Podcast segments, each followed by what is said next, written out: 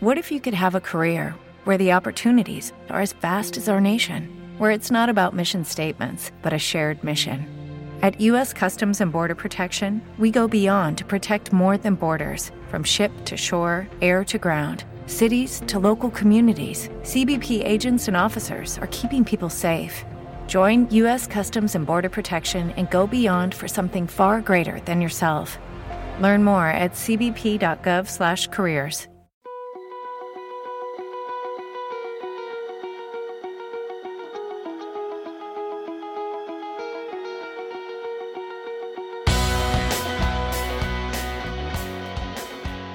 Hi, this is Hank Hanegraaff, president of the Christian Research Institute and host of the Bible Answer Man broadcast with another Hank Unplugged short. At least I think this is going to be a short. At any rate, um, I was thinking about two events. One of them took place in South Africa.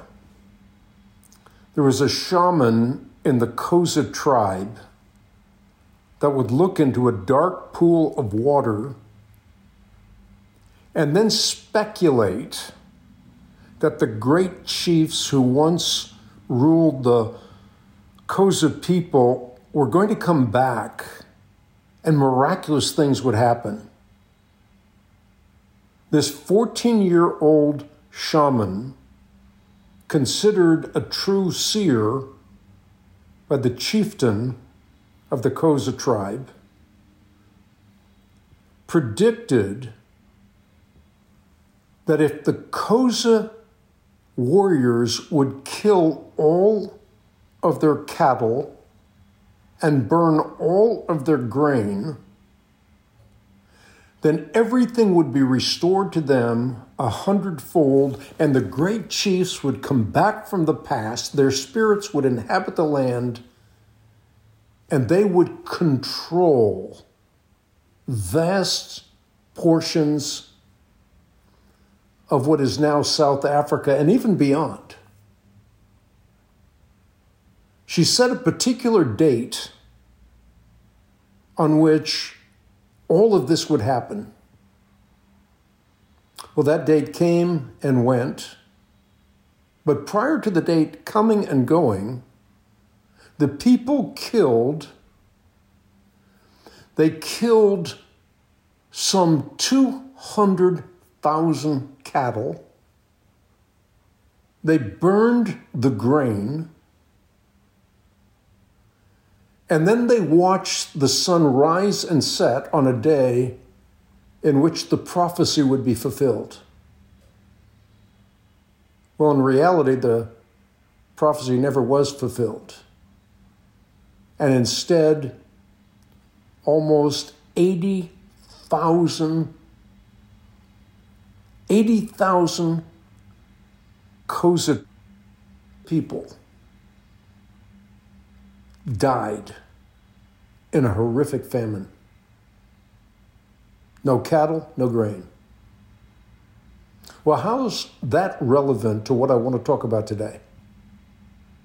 Well, it's relevant because we have our own shamans in the Christian world.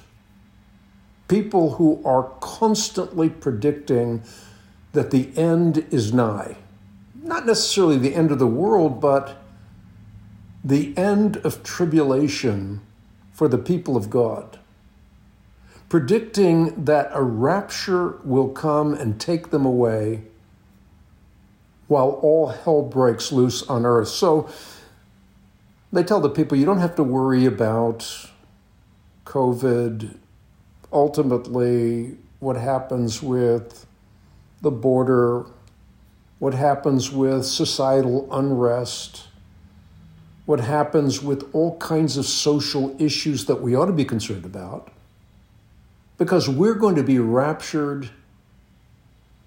And to repeat a tired old cliche, you don't have to polish the brass on a sinking ship. So you had people in the past like Hal Lindsey speculate that when Israel became a nation, you take that date and add 40 years to it, a generation, and subtract seven years, and you come up with a specific time in which the rapture takes place. His speculation was that it would take place in 1981.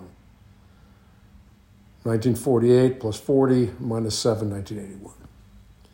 Well, of course, that didn't happen. So, what do modern scholars do? Well, I remember when I was in Southern California, a pastor of Mariners Church, a very influential church in Southern California, named Kenton Beshore.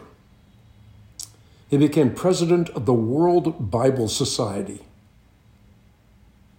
And though Lindsey's prophecies had failed, he said, he said Lindsay was actually right. He only made one small errant calculation. Instead of a generation being 40 years, a generation was 70 or 80 years. And therefore, from that perspective, he calculated a time frame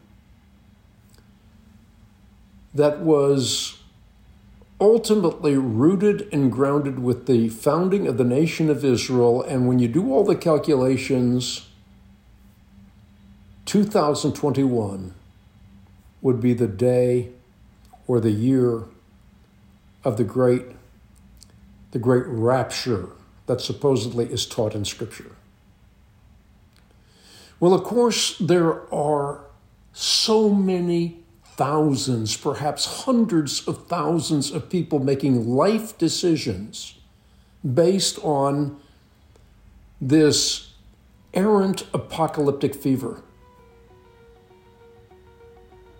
And what is the takeaway? The takeaway is that we need to learn to read the Bible for all its substantial worth, because if we do not, we will fall for the date prognosticators very much like the Xhosa people did in Africa. Thanks for tuning in.